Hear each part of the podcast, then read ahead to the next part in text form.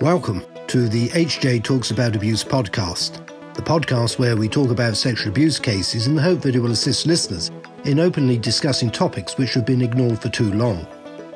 This podcast is brought to you by the abuse team at Hugh James. We are lawyers, so we tend to speak about the legal aspects of abuse cases, but we aren't too shy to speak up about the broader issues faced by survivors of sexual abuse too.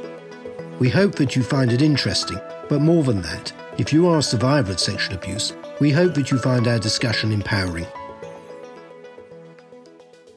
Hello, podcast listeners. My name is Alan Collins. I'm the partner and head of the abuse team at Hugh James, and I'm joined today by my colleague, Danny Vincent. Hi, Danny. Hi, Alan. And listeners, we're in for an interesting conversation about Love Island. Now, I'm sure most of you are avid followers of Love Island, so we thought, well, let's have a topical podcast. This is Danny's suggestion, was it not, Danny? It was uh, indeed. Yeah, because you want to talk in this podcast about quote unquote inappropriate massages. Yeah, that's correct. So the reason that this is going to be um, the feature of our podcast today is a former Love Island star, Miss Phillips. She has come forward on her social media platforms to discuss incidents where, or at least at one incident where she was having a massage and felt that, that it was inappropriate. And so she's come forward to her followers and, and her fans to explain what's happened to her, I guess, to raise awareness to other women, men, or anyone. Emphasise that this is an allegation. Yeah. Yeah, this is an allegation, and she's alleging that she was having this massage with her masseur or masseuse, whoever. She'd had massages before, and on this occasion, she is saying that the massage was inappropriate. The idea being that she had some cellulite, but in a particular part of her body, on a, in a particular part of her anatomy, but needed to be massaged. Oh. Yeah, yeah. And she agreed to that, but she is saying, or allegedly saying, that it all went a bit too far and was a bit somewhat inappropriate. Yep. Yeah. So, I mean, don't know about you, Alan, if you have any massages, but you know, yeah, I've had many massages over the years, and I think it is a bit of an uncomfortable situation. You know, you, you're removing your clothing, you're sat in a room with somebody else on on your own, and you trust. As with many professions, you're going to a professional to have a service. You know, you're in very little clothing, and it's a difficult one because you need to feel comfortable. But again, it is that thing that you are putting your trust in someone to do a service professionally. Now, obviously, in this situation, she comments that her that her underwear was removed, like her bottom half underwear was removed, and she felt that that was inappropriate for, for what was happening.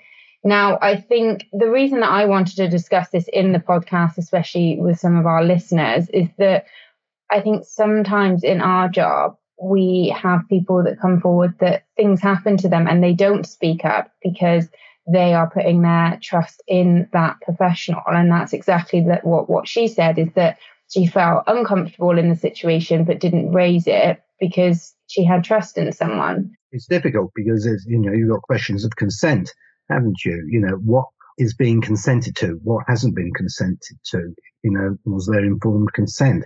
And you easily can see how grey areas emerge and what takes place falls into that grey area, if not beyond. Yeah, it's it's an incredibly difficult one. Clearly, as we've discussed, you wouldn't have massages. I do. You're on a table. You're you're in your underwear, and you know how low that massage touches you. It, it, it's a difficult one. You you're consenting for a service. You know you're consenting to have the knots taken out of your back, or in this case, you know she was having a specific treatment to deal with a part of her body that she, she was unhappy with. But the reason that I thought that we would discuss it is because we've had things like this in the press before, where it, whether it be a physio or a masseur or something like that, where the person has felt that the, the treatment has been inappropriate, that it touched too high uh, towards the groin area or, or the breast or, or whatever, and that the person feels like they can't come forward and can't say this is inappropriate because it's in a setting between two people you know, in a professional place, whether that be in a hotel or a specific sports massage. location, shop, whatever it may be. And I just felt that we should have a chat about it so that our listeners, you know, if you think that something's happened, whether it be a sports massage or in a house club or, you know, people have therapy all the time after car crashes or whatever it may be, that they have to feel comfortable in the treatment that they've had. And if they're not, they, they need to raise a complaint. That's right, because if it isn't consensual, then an assault has been committed. And in civil law, that's a tort, T-O-R-T, which can give rise to a claim for damages. And of course, we've seen this business of massages and inappropriate massages, massages appearing in the football coach cases where lots of youngsters complained that they were subjected to a so-called sports massage, but quite clearly it was not a sports massage, which was what took place, having to do with sport at all, where the context was, of course, sport. Sport was just used as an excuse to try and leg- legitimize something that was clearly wrong. Uh, you know, illegal crimes were being committed because these youngsters were being touched on parts of their body that didn't need to be touched and had nothing to do with playing football or, or whatever. Yeah, it's again, it's mirroring the, the same things. Is that one, it's an individual going in and not knowing quite what the treatment in, entails and, and whether it is appropriate and especially with those types of cases you've just mentioned, it's only years later that, you know, there's a realization that actually being touched there or, you know, having to be asked for that piece of clothing to be removed was completely inappropriate. But all of these people will have trusted that that person was a professional, had the qualifications, was in a professional setting, knew what they were doing, and that you know we, we do blindly trust authority to an extent, don't we? We're going oh, sure. for service, yeah. Well, the lesson or the, you know, or the advice or the, the position of all um, professionals, whether they're physiotherapists, sport therapists, coaches, masseurs, whatever, is that you don't touch anybody anywhere unless you've got their informed permission. So you, the boundaries are, are very clear so that both parties know exactly what's going to happen. Because if you don't set those boundaries, then you run the risk of a complaint being yeah. made. And I think as an individual, if you feel incom- uncomfortable in any way, you know, you don't have to blindly think because that person's a professional that, that, that that's okay. You know, if you feel uncomfortable about anything, you know, you, you have to raise that concern. And I don't think anyone should ever be embarrassed for that. That's right. That's right. Exactly. And of course, going in the opposite direction, we've had cases where the person at the receiving end of something going wrong is the person providing the service. So we've had cases, have we not, where we've acted for escorts who provide a sexual service and they have tried to set boundaries with their clients, customers, and things have gone terribly wrong. And they've ended up being victims of serious assaults, sexual assaults themselves. And the so-called client customer has been successfully prosecuted for serious sexual offences and gone to prison. So we've seen those sorts of cases.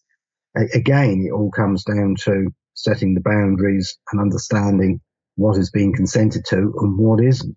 Very, very difficult. And of course, there's been notorious cases involving, sounds sexist saying this, but it has been, you know, we have to stick with the facts where there's been young women have gone back to hotels with footballers and rugby players and so on. And quite often there's been alcohol consumed. So um, maybe um, brains are not working as they should be.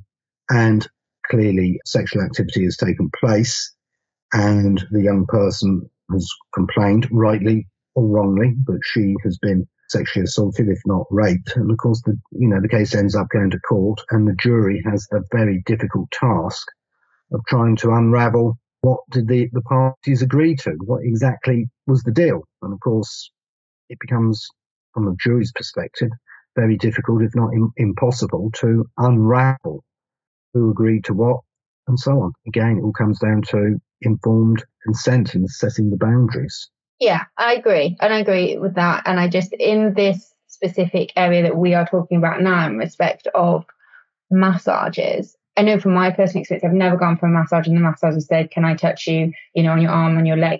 It just seems to be that you pay for a period of time and, and, and that's it. And so I wonder whether this area will be become quite murky and clouded in what you are consenting and, and you aren't. But it's an interesting point, isn't it? You know, it's you know, it is what exactly are you stepping into the room for? You know, people aren't mind readers, are they? No, and I mean, you know, as we have this conversation, it's only in respect of you know this headline that's reached the press at the moment and we should say there's obviously a significant number of very professional people and a lot of people mm. enjoy the service and it is just a case of sometimes there are a few people that are pushing the boundaries or, or, or feeling that they can get away with something. Yeah, yeah. You know, you're you're you're, you're correct. There's a huge element of of trust, and of course, there's always you know that very human, emotive reaction, or if something isn't quite right, I'm too embarrassed to say anything, too shy to say anything. Maybe I've misinterpreted. Maybe I've misunderstood people doubt yeah themselves. maybe that was normal maybe that's what what should have happened you know if you're a person that's never had a massage before and you go for one do you know where you should or shouldn't be touched probably not it's only if you you know you're regular and you go weekly monthly that that you know exactly really and you've had multiple people what what you're you know expecting so, yeah. interesting yes well thanks for raising that danny thank you listeners for tuning in once again. And as always, if you have any thoughts, questions, concerns, then please do not hesitate to contact us and look forward to next week's podcast. Thanks a lot. Take care. Bye. Thank you for listening to this episode of HJ Talks About Abuse. You can subscribe to our podcast on iTunes, Spotify, or your favorite podcast player. If you'd like to speak to us about something you've heard today, We'd love to hear from you. Email us at aboutabuse at hjtalks.co.uk.